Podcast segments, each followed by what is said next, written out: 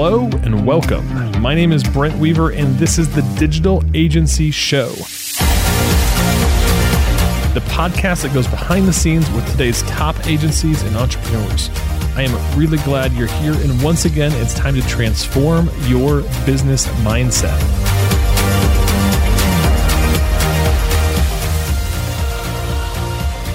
What is up, podcast listeners, digital agency owners? Welcome to another great episode of the Digital Agency Show.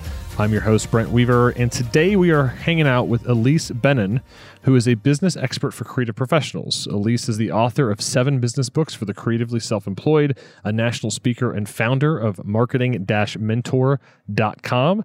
And she's been doing this for almost 30 years. She has coached and mentored thousands of creative professionals from designers, photographers, copywriters, and illustrators, uh, all sorts of folks to get better clients uh, ongoing as a freelancer related to marketing, money, and other business issues. So I am I am so excited to have uh, Ilise on our program because I think that her uh, just the the sheer time in which she's been serving the market that we serve and serving uh, agency owners and creatives like you guys, uh, I think that just there's going to be so much to learn from Ilise on today's program. Ilise, welcome to the program. Thank you, Brent. It's great to be here. So I'm curious, what was the moment or uh, kind of idea that you had that attracted you to helping uh, creative businesses when you started? Well, there is a bit of a story, which I'll give you the short version of. I was fired from my second job out of college, and I was so angry I decided I was never working for anyone again. But I was kind of young and didn't really know what I was going to do. So all the people I knew in the New York area were very creative types, actors, singers, painters, etc. And they were all pretty disorganized. I was a little bit more organized, so I thought I'm going to be a professional organizer. This is 1988. And I just started offering my services for $15 an hour to sit with people at their desks and go through their piles of paper. And it was amazing to me how almost everybody so consistently had something that had to do with marketing or self promotion, mostly self promotion, at the bottom of their piles that was not getting done, obviously, because it was at the bottom of the pile. And this happened so often that I thought the real problem here is not the clutter or the disorganization or the chaos. That's a symptom of something else. And it seemed clear to me that creative people do everything they can to not promote themselves. And it's really so simple to promote yourself, which is get the word out about what you do. And so I just started little by little helping people get the word out about what they do. And it evolved over now almost 30 years to Marketing Mentor. Wow. Is that a, I'm just going to put this out there, professional organizer going through a creative's desk, uh, which I guess back then, maybe when we weren't so computer dependent, which maybe even now is probably even more valid, but professional organizer, like, that, like that's a thing? It was just a very new thing at the time. I, of course, thought I made it up, but then I said it to someone and they said, Oh, you should know about the National Association of Professional Organizers. there's a there's a whole trade group for you, right? Exactly so um and now you know again 30 years later it is definitely a thing and they write books and there are people who do it at a corporate level people who do closets only people who do small businesses only. It has evolved into a thing. I didn't really want to be an organizer. It was very clear to me that the marketing piece was more interesting and more needed for this particular market of what for me now is creative professionals basically. Hmm. So, so you could almost go down the organizer route. We'll make your desk look really nice, or we can actually help you solve the problem that seems to be hiding on everybody's desks. Like literally, you're going into their you know, quote unquote work closet and kind of seeing their dirty laundry, and um, and then that becomes like a hard thing to probably ignore. It is. And, you know, I wouldn't say I don't do organizing anymore because sometimes there is so much chaos. Sometimes it's mental chaos that needs to be cleared out before we can get to the marketing. Sometimes it is literally papers on the desk or um, on the desktop or, you know, just overwhelm in any other platform that prevents people from being organized enough to do their marketing. So you mentioned that creatives resist self promotion. And we, of course, see this when creatives go beyond just being their uh, creative for their own, you know, freelance clients to now they have a an agency of creatives that they're still resisting uh, to promote and, and put out there. Why do you think uh, it is the thing that stays at the bottom of the pile? Uh, the thing that, and I think a lot of creatives are conscious that this is something that they need to do, but they just either don't do it or resist it. Um, is there is there something that you found over the last thirty years, uh, some truth in in that work that's uh, helped you get clarity on that? Yes, there it's many different things. That's why it's very complex and hard to get at. I would say one of the main issues, obstacles is the conflict in the mind of a creative person between business and creativity or art, however they think about it. Sometimes it seems like those two things cannot live together in the same person.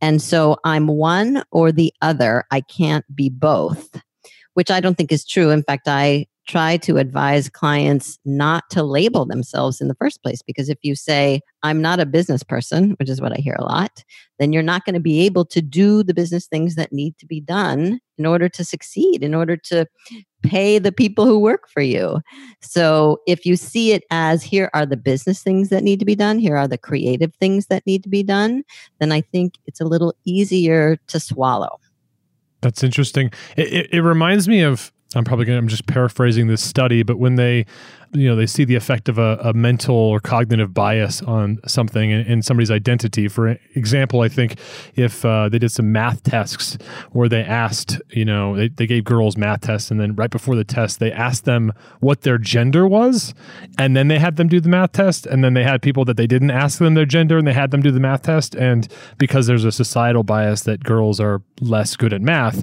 the ones that said I'm a girl and then they did the math test actually did less you know well on that. And i almost feel like that's the same kind of thing with a creative in their business when they start saying to themselves well i'm not a business person i'm a creative. Well then the business side of things like whether they're good at business deep down or not like it almost doesn't even matter. They've now like put that cloud over themselves that business is too hard for them because they're creative. Absolutely. I totally agree. And as a result also they don't get the training which you need in order to do the business things that need to be done. For some reason, there seems to be this assumption that if I'm a business person, then I wouldn't need training. But that's not true. As a creative person or as a business person, you need to learn how to do the business things that need to be done. And so the bias, the I think inherent bias that you're talking about, which I do think exists, prevents people from learning in the first place, from going out and seeking the knowledge that they need. Hmm. When you decided to go from organizer to solving this problem around creatives marketing their business, uh, was was marketing mentor was it born at that moment, or is that something that has kind of evolved and taken shape? I mean, thirty. You said this has been a thirty-year journey. That's a, that's a good deal of time for our industry. How, how how did that form over those years? It has definitely been an evolution. And I wouldn't even say there was a moment when I stopped organizing and started to focus only on marketing. I use the skills I have, which are, I think, kind of inherent in me and that I've learned by practicing over the years, but I use them as needed with the people who need them. And so sometimes there is still some helping people get organized before we can actually address the marketing issues. So I think what I would say, what I consciously, proactively have done over the years is turn my focus to the marketing piece. And then it evolved also to include helping people with pricing and general business issues that they need to learn how to do, and just away from promoting the other things. And that, again, is one of the techniques that I teach, which is pursue the things you want. And then you can decide if the other things come to you, whether you want them or not. Can you tell me a little bit more about what you mean by pursue the things that you want? So I'm just imagining myself as one of our listeners. How do I do that? What, what does that even mean for me? Okay, so let's step back for a second. I am a believer in the idea of specializing. I think that if we specialize, especially in a particular market and the needs of a particular group of people, then we become much more competent at helping that group of people or companies. And as a result, we become more confident at being able to help them. And it's much easier to find them because they tend to belong to trade associations. So, for example, if I was pursuing professional organizers, then the National Association of Professional Organizers would be my market, and their conference would be my networking opportunity, and their directory would be my prospect list. So, when people uh, come to me and they say, I know I need a niche. I know we need to focus somewhere, but I can't decide where to focus. What I hear is I'm supposed to pick something and reject everything else, which is not what it is. And so, what I am trying to say here is that instead of rejecting everything but your niche, you choose the place you want to focus and you start to put all of your energy into pursuing that market, which doesn't mean that everything else will stop. Other things will probably continue to come to you people, companies, opportunities, projects.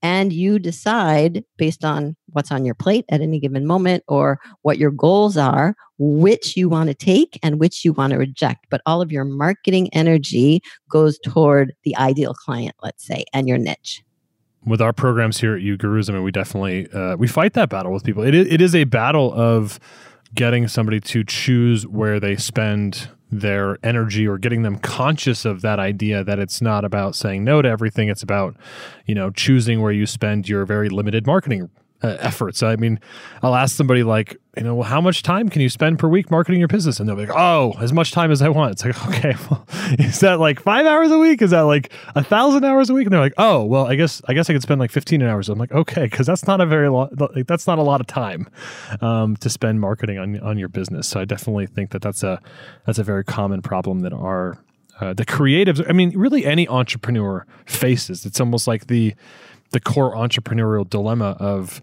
if I'm doing, you know, something, I'm not doing another thing, and I can't do everything. I have to, I have to make choices. And just going back then to your question, your original question about why creative people seem to resist marketing and self promotion in the first place, I think another aspect of it is that the reason they went into business in the first place was to do the thing they love to do, to do the creative thing. And so everything business related, unless you do it creatively and you find the creative ways to do it and to bring your creativity to it, is how I often say it, then it's going to feel like the thing you don't really want to do. And as much as you think you should or know you should, you're probably not going to make the time to do it because there's always the things you really want to do, the work, the client work that's going to take priority. And so I think part of the challenge is number one, seeing that marketing and business can be extremely creative. And I even have clients who get kind of burned out by the creative work at a certain point and really dive into the business part and then find themselves creatively within that aspect of their business. I mean, really, when you market your own business, especially if you're a a digital marketing company or a branding company or uh, even a website development company. I mean, when you're working on your own stuff, uh, you you you are kind of your own client. So you all those crazy weird ideas. Uh, obviously, they should you know support a strategic business plan or something like that but you can be probably a little bit more out of the box or on your own stuff or you know pursue those strategies and tactics that maybe your clients can afford or can't don't want to pay for. So I, I know we always used to have a lot of fun as an agency doing our own marketing stuff. I think that one of the challenges was that we actually had to learn how to market ourselves versus you know spending three weeks on the cool animated flash homepage uh, welcome mat right and I agree with you that that is an opportunity to be a little bit more creative, perhaps, or edgy than your clients will allow. But I have a caveat to that, which is that it depends on who your clients are. Because if you're going after a relatively conservative market, then they may see that and think you're too edgy for them. Yeah. So if your if your strategy is we're going after, you know, accountants or something like that, you probably don't want to have the animated graphics that would attract the uh, high end food brands or Nikes or something like that. Exactly. And then there's also the problem or challenge of being too close to your own business to be able to see it clearly. I don't know if you encountered that with your clients, but I do that they need an outside perspective. They need my perspective on their business to say, do this, don't do that, or here's where your sweet spot is, or here's the market that responds most positively to what you're offering, because sometimes they're just too close or too in it. Yeah, I think there's two quotes that come to mind for me, uh, which is uh, you can't understand a system if you're inside of the system. And then the other one is uh, it's very difficult to read the label on a bottle of wine when you're inside the bottle. Yes, I believe David Baker says that a lot. Hmm. Yeah, so those are those are good ones. So with the I know when you and I were talking about coming on the show, one of the things that I was very interested in your perspective on is, is just the the the tenure, the length of time that you've been helping creatives with their business during what I would consider to be one of the largest shifts in uh, in this type of technology since like the history of time. I mean, if you look at, I mean, over the last 30 years, we're talking about the internet, you know, mobile, social, you know, the massive technological change, the sheer volume of people that are now connected to marketing enabled devices all of the time. Has the landscape when I, when you're talking about business strategy and marketing strategy, um, has that really changed at all, or uh, has that stayed constant and just kind of the shiny objects have changed? I would say both. The things that haven't changed, and maybe even have become even more important is the idea of relationships, that relationships are everything when it comes to marketing. And so, no matter which tools we have at our disposal, whether it's the phone, which is what it was, and, and the mail, the snail mail, which is what it was when I started, and you know, people with piles of papers and phone messages and mail literally on their desk that they had not opened or the internet, email, text, video, whatever the new technology is. But it doesn't matter. Whatever tools you use, the most important thing is developing relationships with your market. So that has definitely not changed. Of course, the technology has changed. And one of the things I notice is that a certain generation of creatives has had a hard time evolving, basically, keeping up, learning not only the services and the techniques and the software that they need to do the work that they do, but also all of that to promote the work that they do. And there are plenty of print designers and people who really didn't know much or care much for computers who are now kind of stuck because they have not kept up. And that is very sad to see because these people are now in their 50s and 60s and can't get a job. When you started your sentence with there's a certain generation that's having difficulties and i'm thinking it back to your relationships i'm like i don't i don't know if she's going to go like baby boomer or older or if she's talking about millennials right now like i feel like there's definitely uh, both generations i think the the stuff that you just talked about that relationships are everything. And then i think about the younger people coming in that maybe their relationship dynamic or their way of expressing relationships. I mean we we deal with that a lot that they have a hard time um, picking up the phone and trying to connect with somebody for a high figure deal. We're talking about, you know, 50, 100, 200, 300,000 dollar projects, which is very difficult to sell over Instagram or Snapchat. I'm not saying it's impossible. You know, some people have a hard time, I think, on the opposite side of the spectrum. I mean, I think I, I totally get what you're saying on that uh, end of the spectrum as well. Has have you seen anything that that younger generation of folks is you know having to learn on the relationship side to make the business work yes i agree with you and what comes to mind actually is a part of my business that has been growing a lot lately, which is where what I'm selling is language, basically. People don't know what to say in so many different situations now, whether it's negotiating, as you're talking about, or starting a conversation in the first place. And that could be an introductory email. It could be in a networking environment. You know, hello, my name is, or what brings you here? I'm often amazed that people just either don't know or aren't comfortable and haven't practiced how to talk to other people. Hmm. You you are selling language. I feel like I am. my mind just exploded. Like I'm like, oh my god, there's a market for this. What? No. Um, which is you know I I and I'm, I'm learning so much, and I think that you know this is uh this is this is really really powerful stuff relationships are kind of at the core of, of what you're teaching either through uh, on the marketing side the young millennials are having a hard time with language when it comes time to talk to people at physical events and maybe get off their phone. Your folks that are kind of older in the market that have been around for a while, uh, maybe the cheese kind of moved and they weren't really sure kind of what to do about that. I'm just kind of curious on the technology and the tactic side because I understand like the strategic side, specialized, etc. But what have you seen in terms of tactics? You mentioned associations, so actually getting out there, networking, getting in front of people. Um, what else is something that has has worked for people to uh, market their business? The three main marketing tools that I recommend and and recommend using together because they have to be integrated are networking, outreach, and email marketing. The idea is that you use in person networking. So you attend events where people go and where you can make a much stronger impression than anything you can do online, frankly. And you get to talk to them and you get to look at them and they look at you. And so you make a stronger impression. And then you follow up with some kind of email marketing newsletter or e blast. I don't care what you call it, but to me, still the most effective ongoing tool to stay in touch, to keep visibility high, to build trust is email marketing.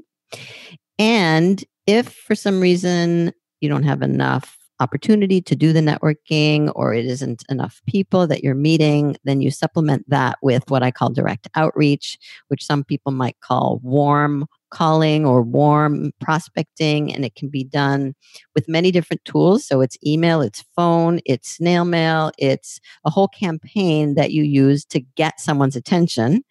Because if you didn't meet them at the event, then it's going to take longer to get their attention. And those three tools together to the right market, if you're not doing it to the right prospects, meaning your ideal prospects whose needs you are best suited to serve, then uh, if you're not doing that on a regular basis, then it's not really going to work. So my my suggestions are often here are the three tools that you start with.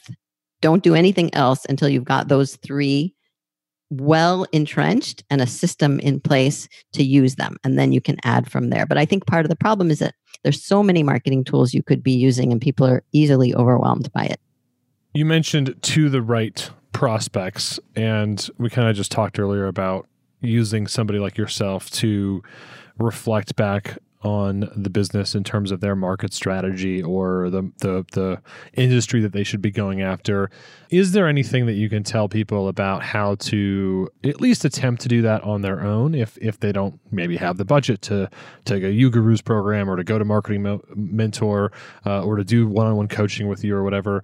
Um, what are some of the steps that you help people identify which market or specialization is is right for them? I think what what you really need to do is uh, figure out who you are best suited to serve, and that is based on the experience you have, the connections you have, and the access you have.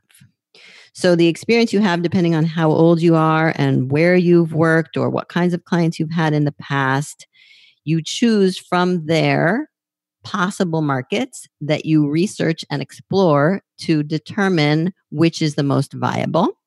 And that is often based on the connections that you may or may not already have in that market. Because as I said before, the hardest thing is to get someone's attention in the first place. So if you already know people or know people who know people, then it will make it easier to get someone's attention. And then access is the third element, which means is there a trade association? do they have events that you can attend because they're local or you can go travel to them? Is there a directory that you can use for prospecting? Is it available to the public? Do you have to become a member to get access to it? What are all of the um, tools that you can use to access the markets that you're exploring so all of those things together again, integrated, help you determine which is the most viable market. And often people say, well, how will I know if a market is viable? And my answer is you will know pretty soon if it's not, but it may take longer to figure out if it is.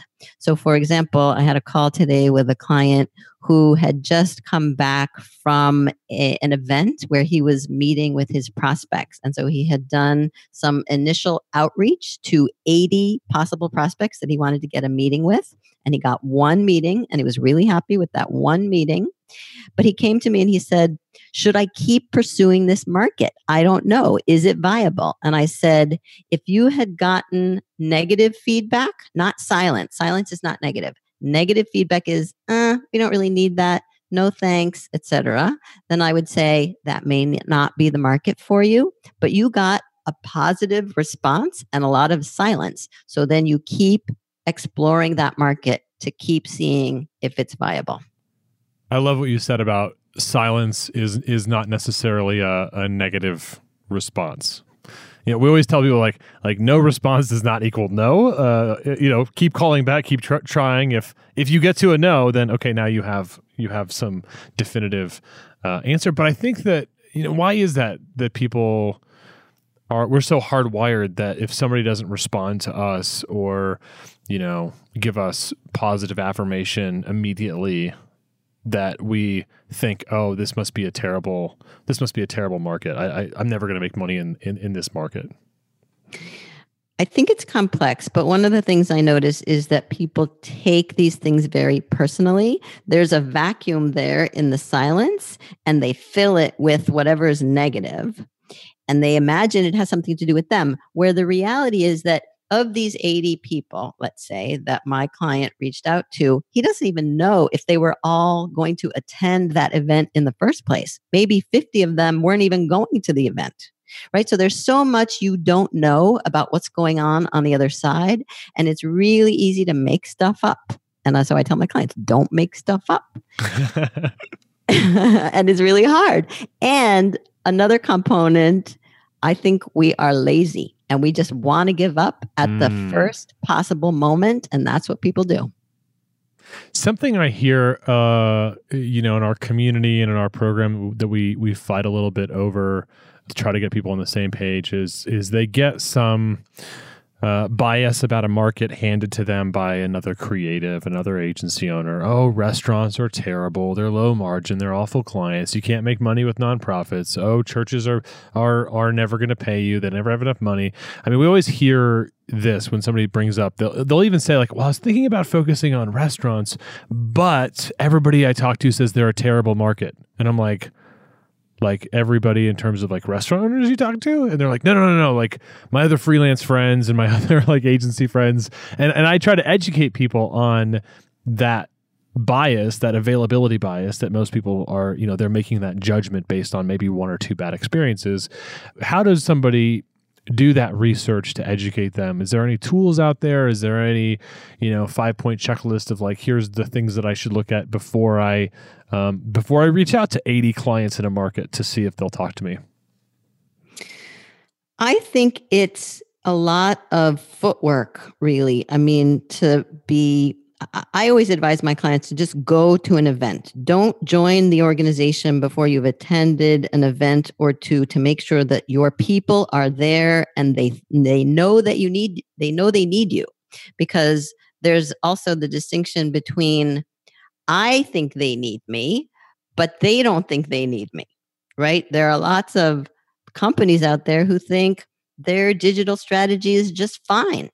Or maybe they imagine it's going to be too expensive to do something better or to do something more. And so you really need to find, I always think it's the cream of the crop, the top minority layer in any market that is going to value your services and be willing to pay for them. So making sure that when you're you know going out to a specific market. Let's just use restaurants for an example. You know you're not you're not going to like the smallest cafe in town and frustrated like oh they won't spend over $500 on a website. It's like that's obviously not who if you're going to go after that market you should be thinking about the top 10% the top maybe 20% at most for your your target market Exactly. And already there's a built in, oh, but I'm sure they've already got someone. Oh, but they don't know me. Oh, but my work isn't good enough or I don't have any examples. I mean, excuse after excuse after excuse is what's going to get in the way unless you don't let it. Have you heard of the term excuseitis? No. That's I, don't, I don't know. I read the book um, The Magic of Thinking Big, and he has a whole chapter on excuseitis. Right, and I was like, oh my god, the book was written like a long time ago.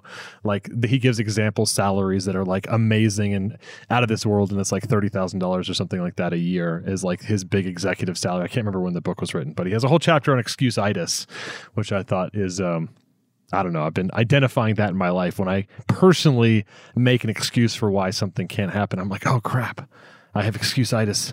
I must cure myself. Right. Um, right. And some people don't recognize their reasons, quote unquote, reasons as excuses unless they say them out loud to someone else who says, you know what? That is wrong. That doesn't make any sense. In that vein, when somebody presents to you an excuse, I know that sometimes when I get advice or somebody challenges me on that, that can be an uncomfortable moment. Um, how, how do you handle that with creatives when you kind of see that they're telling themselves something that's that you know is not to be true, but they haven't really believed it yet? I mean, I think the the core word that comes to mind is like a, a mindset issue, right? So how, how do you help somebody overcome those uh, those mindset issues or excuseitis?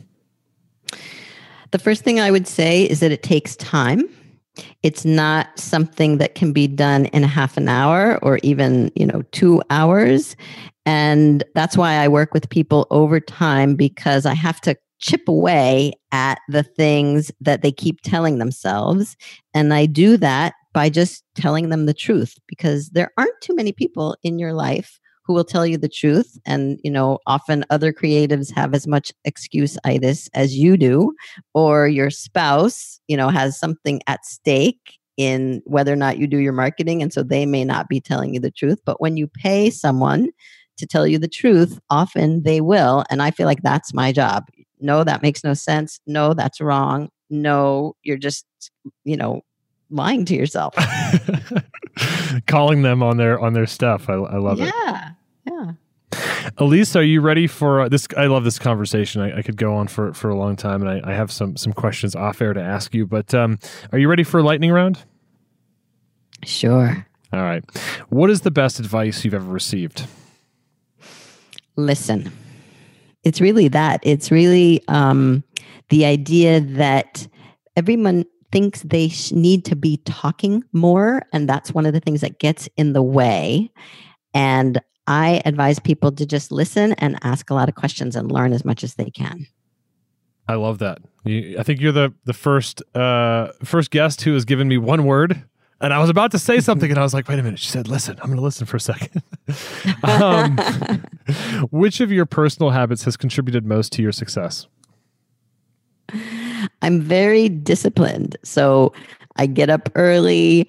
I'm very structured. And it's really important if you're going to run a business and be someone that others rely on to have that much discipline. And I find a lot of my clients lack that discipline and need to build it. And it's really just a muscle. So that's, how it's helped me all along. Mm, that's great.